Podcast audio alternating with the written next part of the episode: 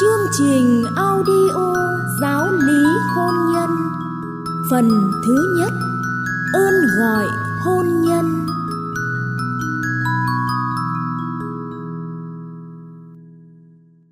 Bài 8 Tính dục và hôn nhân.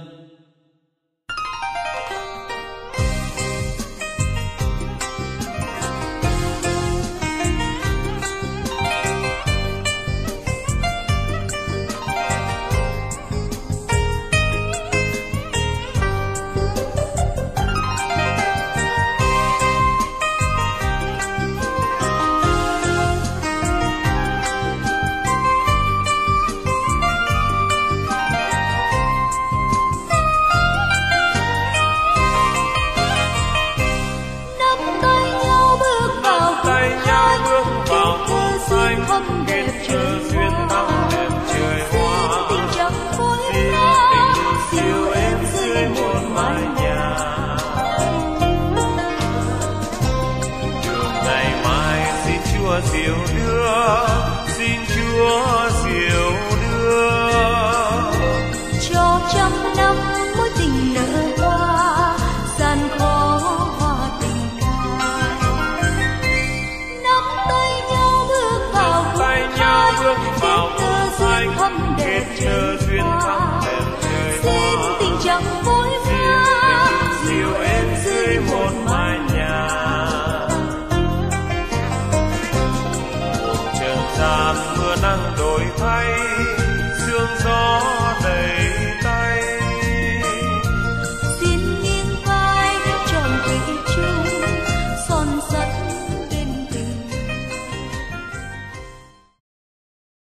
Kính chào quý học viên chương trình audio giáo lý hôn nhân.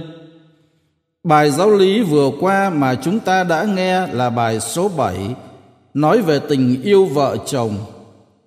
Qua bài giáo lý trên, chúng ta hiểu được thứ nhất, đặc tính của tình yêu vợ chồng là kết hợp với nhau để trở nên một, trao hiến trọn vẹn cho nhau, chung thủy suốt đời và đón nhận con cái. Thứ hai, bổn phận của người nam được mời gọi chu toàn bổn phận làm chồng và làm cha. Người nữ được mời gọi chu toàn bổn phận làm vợ và làm mẹ. Và sau cùng, khuôn mẫu của tình yêu vợ chồng chính là sự kết hợp giữa Đức Kitô và hội thánh người. Như vậy, tương quan vợ chồng trong hôn nhân là tương quan bình đẳng, không có tình trạng chồng chúa vợ tôi, nhưng vai trò của hai người cần được tôn trọng đúng mức. Cả hai cùng chung tay xây dựng hạnh phúc cho bản thân mình cũng như cho bạn đời của mình. Có thể nói, hạnh phúc vợ chồng sẽ chuyển nở khi cả hai cùng biết sống tinh thần của Thánh Francisco trong lời kinh hòa bình mà chúng ta vẫn nghe.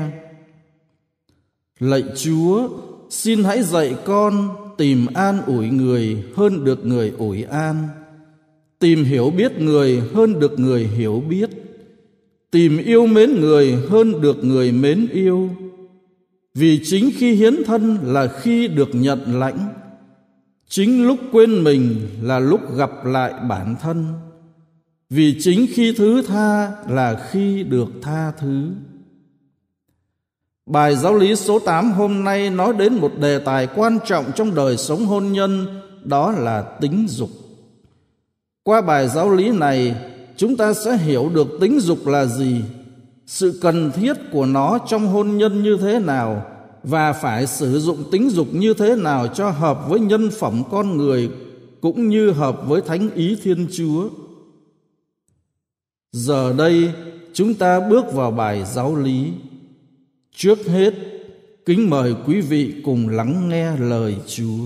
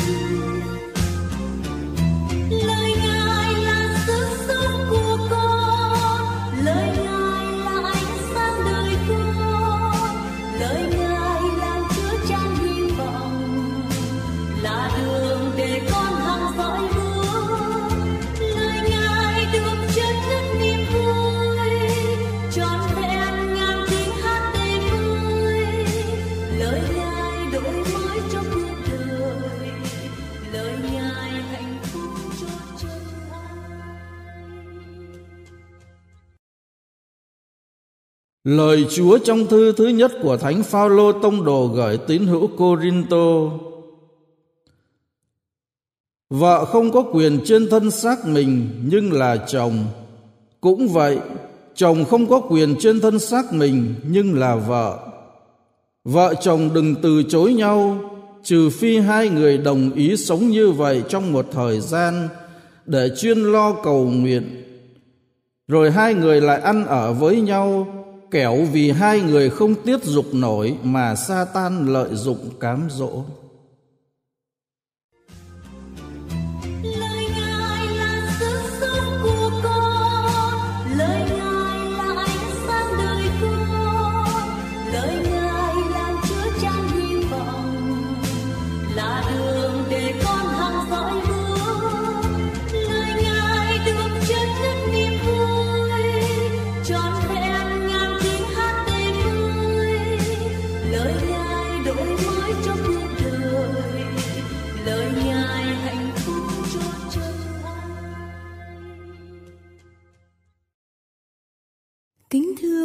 Học viên, các bài giáo lý vừa qua cho chúng ta thấy hôn nhân là một giao ước ký kết giữa một người nam và một người nữ với ý thức tự do và trách nhiệm để sống trọn đời yêu thương nhau, sinh sản và giáo dục con cái. Như vậy, đời sống hôn nhân và gia đình liên hệ mật thiết với giới tính và tính dục cũng như tình dục hôn nhân liên hệ đến giới tính. Vì đó là kết ước giữa hai người khác phái, một nam, một nữ. Hôn nhân liên hệ đến tính dục và tình dục, vì mục đích yêu thương nhau và sinh sản con cái. Khi nói tới những vấn đề tính dục trong hôn nhân, thì nhiều người có thái độ khinh bỉ vì cho là xấu xa tội lỗi, hay lại quá đề cao rồi lạm dụng bừa bãi để có cái nhìn và thái độ đúng đắn về những vấn đề này. Nội dung bài giáo lý hôm nay sẽ trình bày năm điểm chính sau. Điểm thứ nhất, vấn đề tính dục. Điểm thứ hai, vai trò quan trọng của tính dục trong đời sống hôn nhân. Điểm thứ ba, tính dục phục vụ cho tình yêu vợ chồng. Điểm thứ tư, các nguyên tắc luân lý tính dục và sau cùng, những tội phạm đến đức khiết tịnh và xúc phạm đến phẩm giá hôn nhân. Bây giờ, mời quý vị bước vào điểm thứ nhất, vấn đề tính dục. Để hiểu đúng về vấn đề tính dục, chúng ta cần hiểu ý nghĩa các từ ngữ có liên quan. Đó là các từ giới tính hay phái tính tính dục và tình dục. Trước hết, giới tính là tất cả những đặc điểm phân biệt người nam với người nữ. Ví dụ người nam thì có vóc dáng vạm vỡ, có giọng trầm. Người nữ thì có vóc dáng thon thả, có giọng nói cao, vân vân. Tất cả những đặc điểm đó được gọi chung là giới tính. Kế đến Tính dục là một khuynh hướng tự nhiên nơi người nam và người nữ vận dụng giới tính để tìm kiếm, hiểu biết và yêu thương nhau dù nam hay nữ. Nói cách khác, tính dục là khuynh hướng hướng đến người khác. Và sau cùng, tình dục là toàn bộ những cách thế mà người nam và người nữ vận dụng bản năng giới tính để yêu thương ước muốn kết hợp với nhau như vợ chồng. Nếu so sánh các giải thích trên, ta thấy, thứ nhất, tính dục khác với giới tính ở chỗ, tính dục là sử dụng giới tính để gặp gỡ, yêu thương. Còn giới tính chỉ là đặc điểm của giới. Thứ hai, tính dục khác với tình dục, vì tính dục bao hàm chung các quan hệ bạn bè người yêu, vợ chồng. Còn tình dục nói riêng đến quan hệ vợ chồng. Theo lời chúa và giáo huấn của hội thánh, thì cả ba, giới tính tính dục và tình dục đều do thiên chúa phú ban để bổ sung cho nhau về thể xác, tinh thần và tâm linh, hướng đến đời sống hôn nhân và gia đình. Đề tài của bài giáo lý hôm nay nói về tính dục và hôn nhân. Từ tính dục trong bài này bao hàm cả ý nghĩa của tình dục. Chúng ta vừa kết thúc điểm thứ nhất nói về vấn đề tính dục. Bây giờ mời quý vị bước vào điểm thứ hai. Vai trò của tính dục trong tình yêu vợ chồng. Như chúng ta đã biết, giới tính và tính dục là ân huệ Thiên Chúa ban cho con người. Trong khi đó, con người là một thực thể gồm xác và hồn. Xác và hồn không phải là hai phần tách biệt nhau, nhưng liên hệ mật thiết với nhau và tác động lên nhau cách sâu xa. Do đó, khi vợ chồng sử dụng giới tính để nên một với nhau và sinh sản con cái, thì đây không phải chỉ là chuyện sinh lý thuần túy mà còn liên quan đến điểm thâm sâu nhất trong mỗi con người, đó là tình yêu.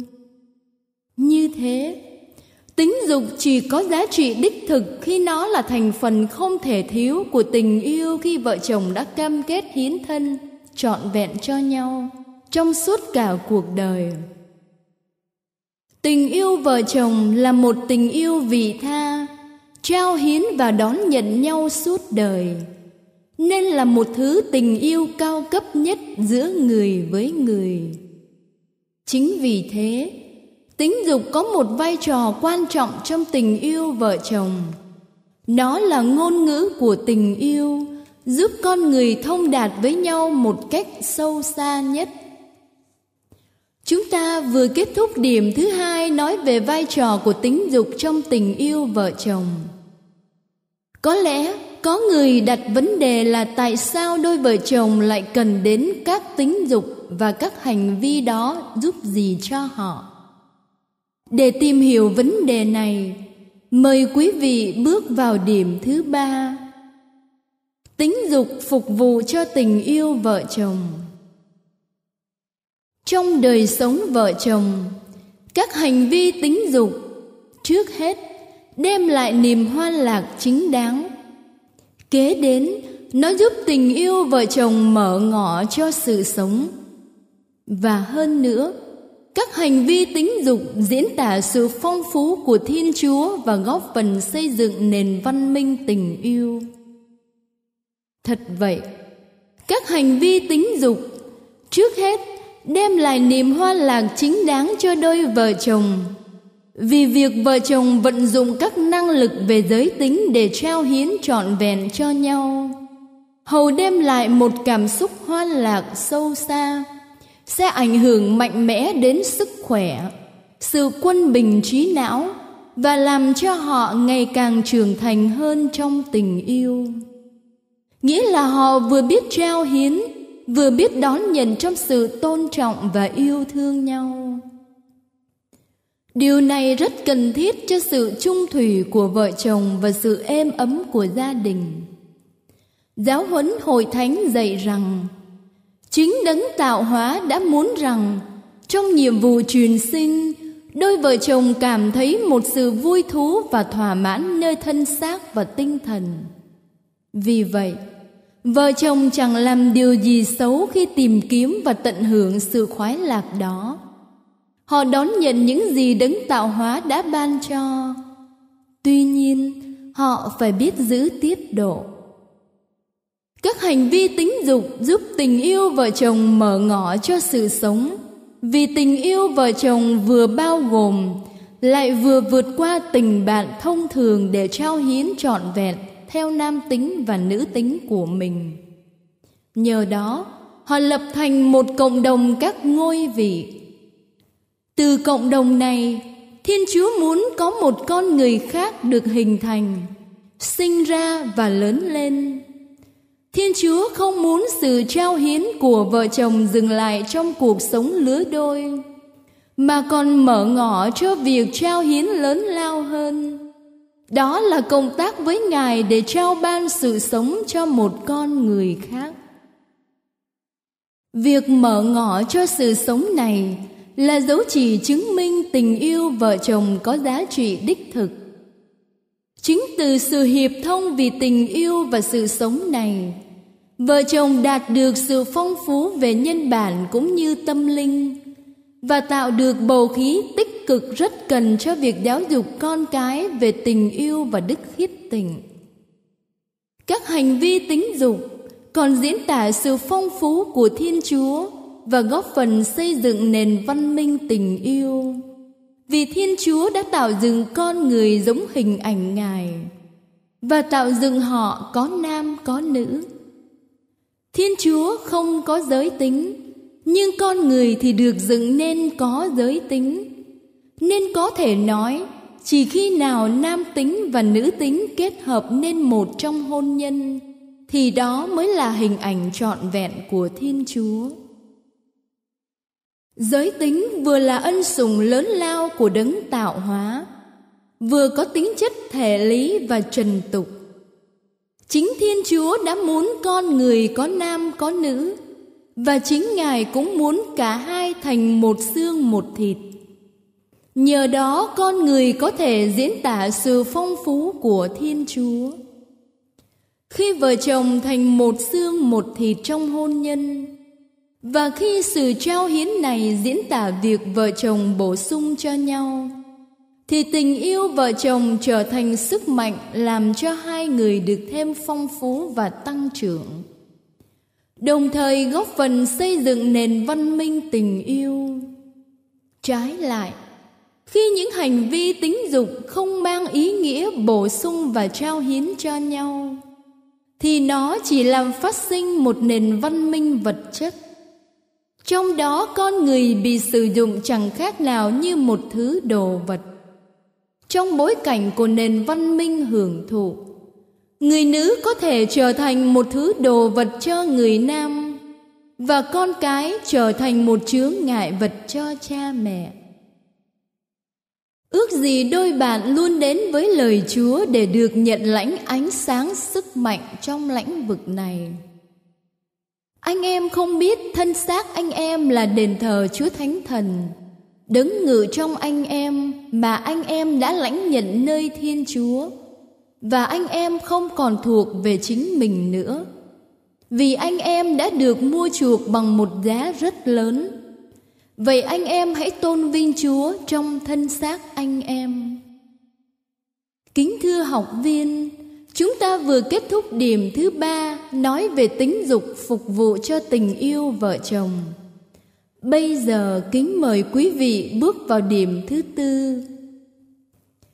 Các nguyên tắc luân lý tính dục.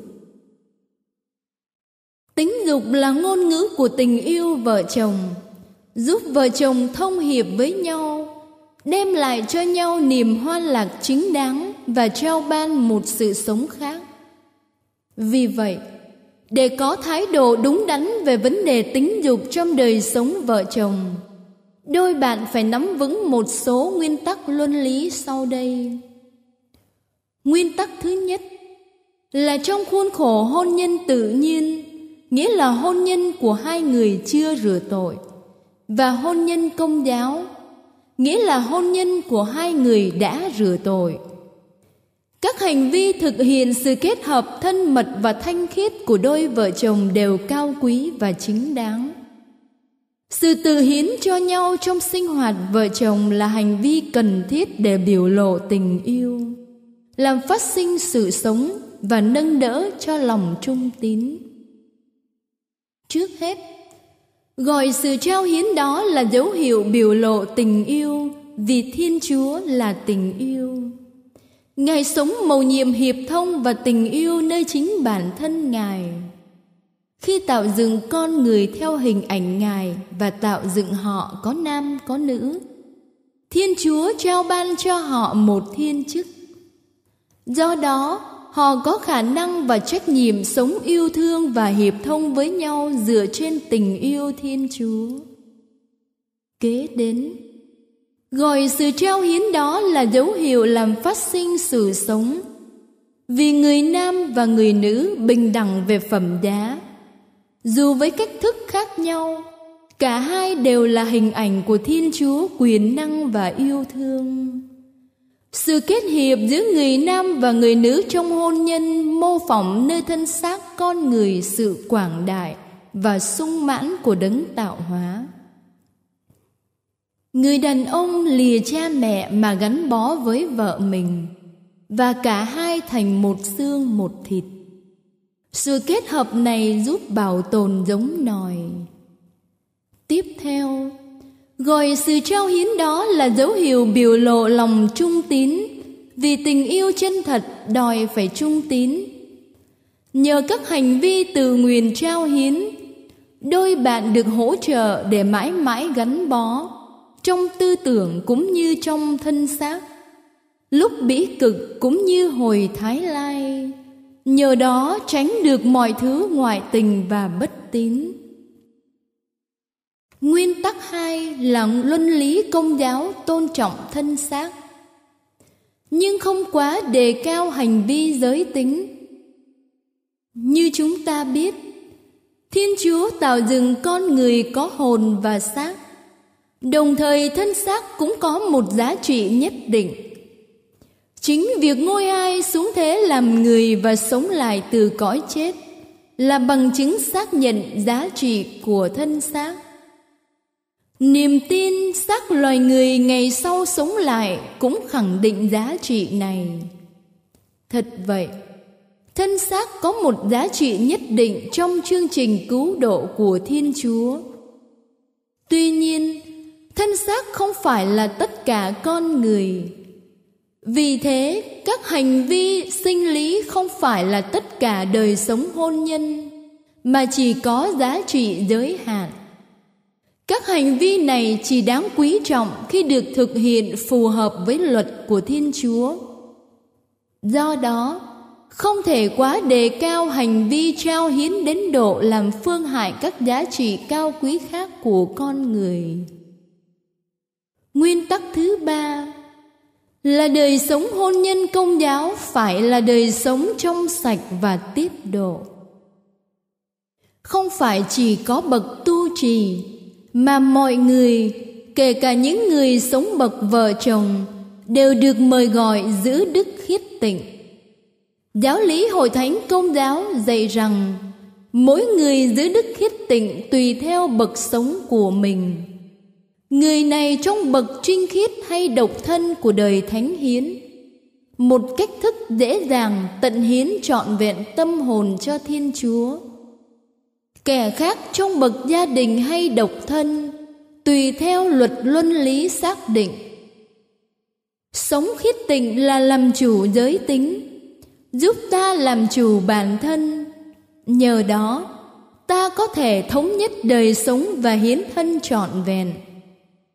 Người có gia đình cần sống khiết tịnh, nghĩa là sống trong sạch và tiết độ. Bởi vì trước hết, trong sạch và tiết độ qua hành vi ân ái là thước đo tinh thần xả kỷ, hiến thân vì hạnh phúc và nhu cầu của người mình yêu. Thứ đến, trong sạch và tiết độ, còn là sự biểu lộ mức trưởng thành và tự chủ của đôi bạn biết yêu thương và kính trọng nhau. Sau cùng, phải trong sạch trong thân xác. Vì lạc thú tính dục được thiên chúa sắp đặt để nâng đỡ đời sống hôn nhân và gia đình. Do đó, chỉ những ai là vợ chồng của nhau mới có quyền trên thân xác của nhau. Chúng ta vừa kết thúc điểm thứ tư nói về các nguyên tắc luân lý tính dục. Bây giờ, mời quý vị bước vào điểm thứ năm cũng là điểm cuối cùng của bài giáo lý hôm nay. Những tội phạm đến đức khiết tịnh và xúc phạm đến phẩm giá hôn nhân. Trước hết, chúng ta nói đến những tội phạm đến đức khiết tịnh bao gồm dâm ô, thủ dâm, tà dâm, khiêu dâm, mại dâm và hiếp dâm. Dâm mô là ham muốn sai trái hay hưởng thụ vô độ khoái lạc tình dục. Khoái lạc tình dục trở thành sai trái khi con người chỉ tìm hưởng thụ để thỏa mãn chính mình, chứ không nhằm mục đích truyền sinh và kết hợp trong tình yêu. Thủ dâm là cố tình kích thích cơ quan sinh dục nằm gây khoái lạc tình dục. Thù dâm từ bản chất là một hành động sai trái nghiêm trọng vì tự ý sử dụng khả năng tình dục ngoài quan hệ vợ chồng bình thường. Dù với động lực nào đi nữa cũng là sai mục đích. Làm như vậy, người ta hưởng thụ khoái lạc tình dục bên ngoài quan hệ tình dục hợp luật luân lý là quan hệ thực hiện một sự hiến trao trọn vẹn cho nhau và thực hiện sự truyền sinh trong khuôn khổ của tình yêu đích thực. Tà dâm là quan hệ xác thịt giữa một người nam và một người nữ chưa lập gia đình.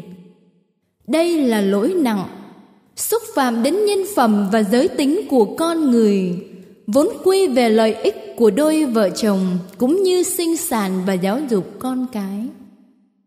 Khiêu dâm là cố tình phơi bày những hành vi tình dục thầm kín.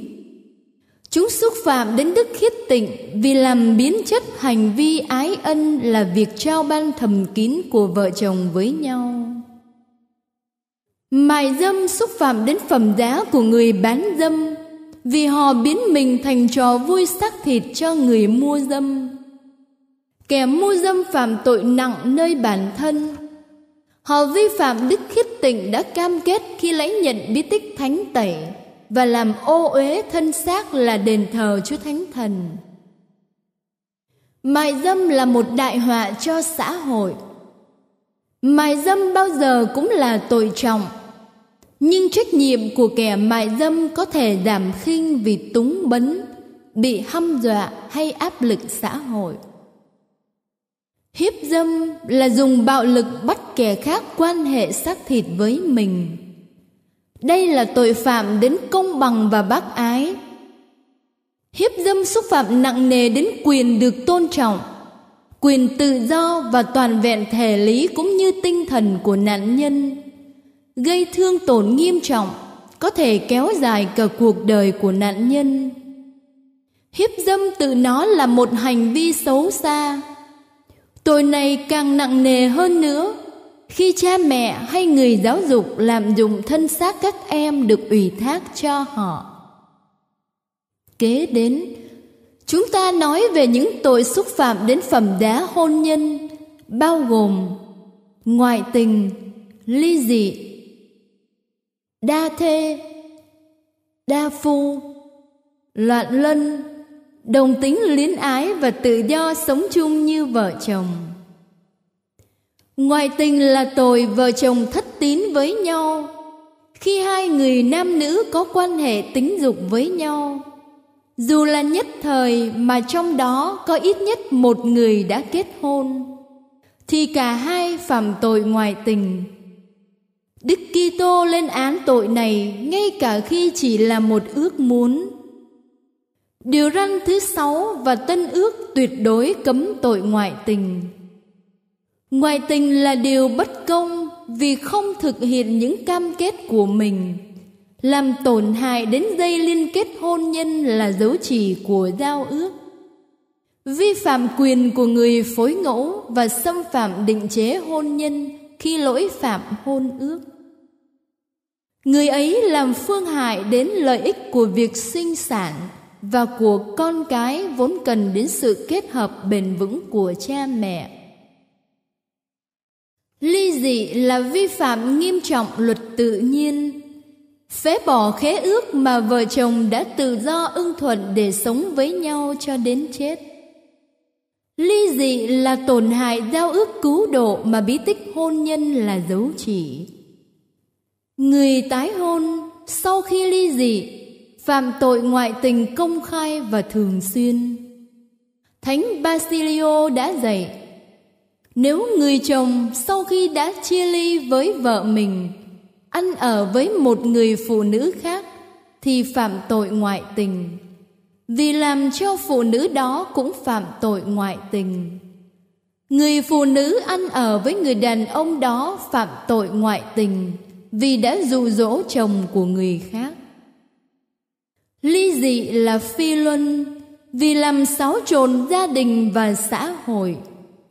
Việc xáo trộn này kéo theo nhiều tổn hại nghiêm trọng cho người phối ngẫu vì bị ruồng bỏ, cho con cái phải đau khổ vì cha mẹ phân ly và lắm khi còn bị giằng co không biết theo ai cho xã hội vì hiệu quả lây lan của nó nó thực sự là một tai ương cho xã hội. Đa phu đa thê tuyệt đối nghịch lại với sự hiệp thông giữa vợ chồng, vì nó trực tiếp chối bỏ kế hoạch của thiên chúa đã được mặc khải cho ta từ buổi đầu. Nó nghịch với phẩm giá bình đẳng của người nữ và người nam. Nó cũng nghịch với sự hiến thân của hai người cho nhau trong một tình yêu trọn vẹn duy nhất và độc hữu. Loạn luân là quan hệ tính dục giữa những người họ hàng cùng huyết tộc mà luật cấm kết hôn với nhau. Thánh phaolô lên án trọng tội này. Tội loạn luân phá vỡ quan hệ gia đình và cho thấy một sự thoái hóa trở về thú tính.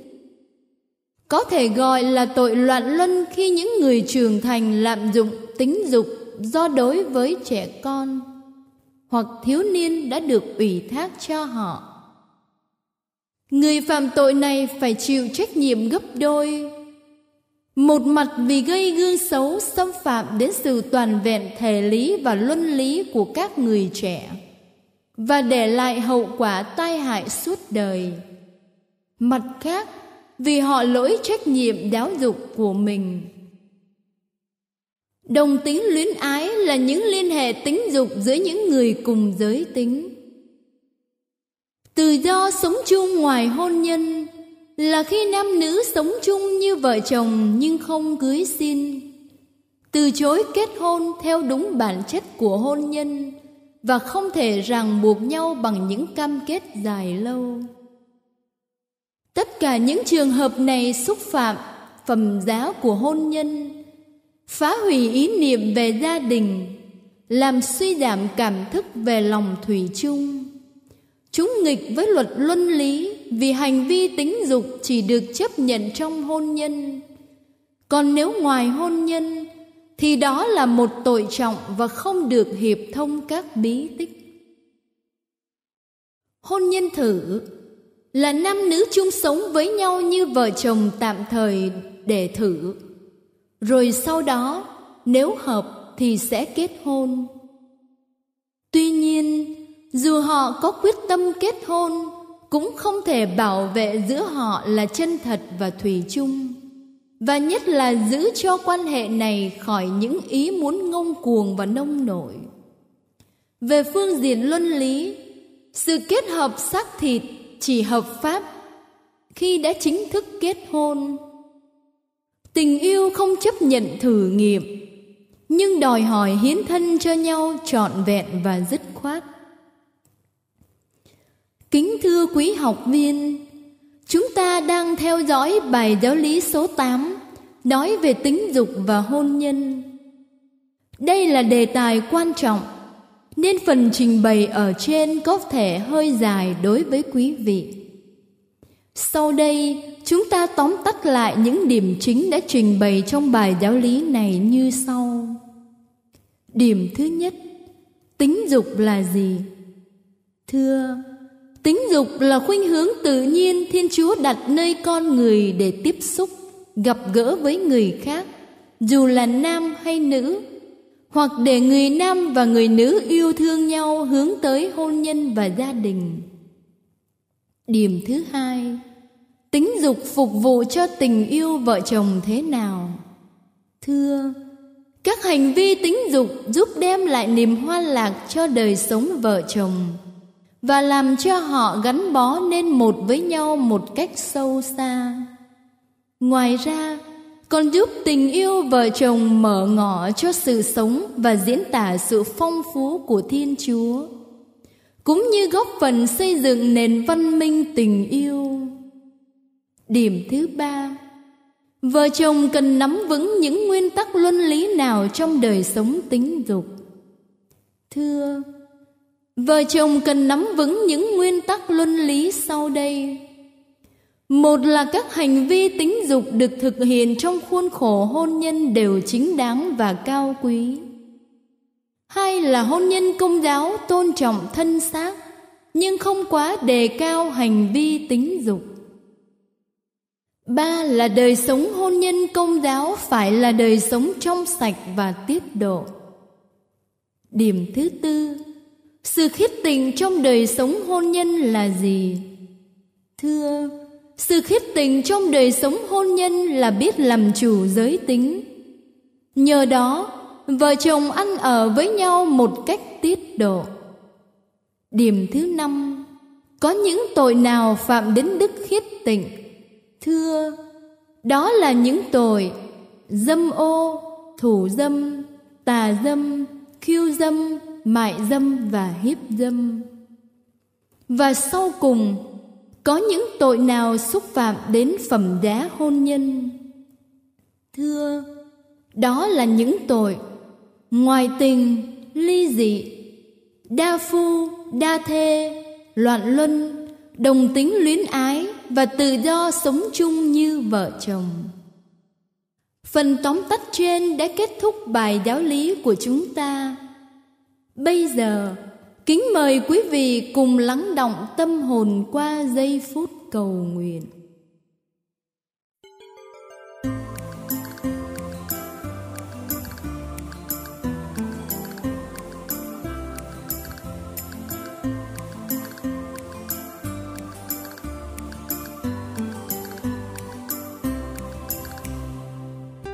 Lạy Chúa, chúng con cảm ơn Chúa đã tạo dựng nên chúng con có nam có nữ. Chúng con yêu thương nhau và trở nên biểu tượng tình yêu của Chúa. Chúa đã ban cho chúng con thân xác với đầy đủ giới tính để chúng con hiểu biết nhau và cùng chia sẻ vui buồn cũng như diễn tả tình yêu với nhau. Xin cho chúng con biết tôn trọng thân xác mình và tôn trọng nhau để càng ngày chúng con càng sống đúng phẩm giá là con Chúa.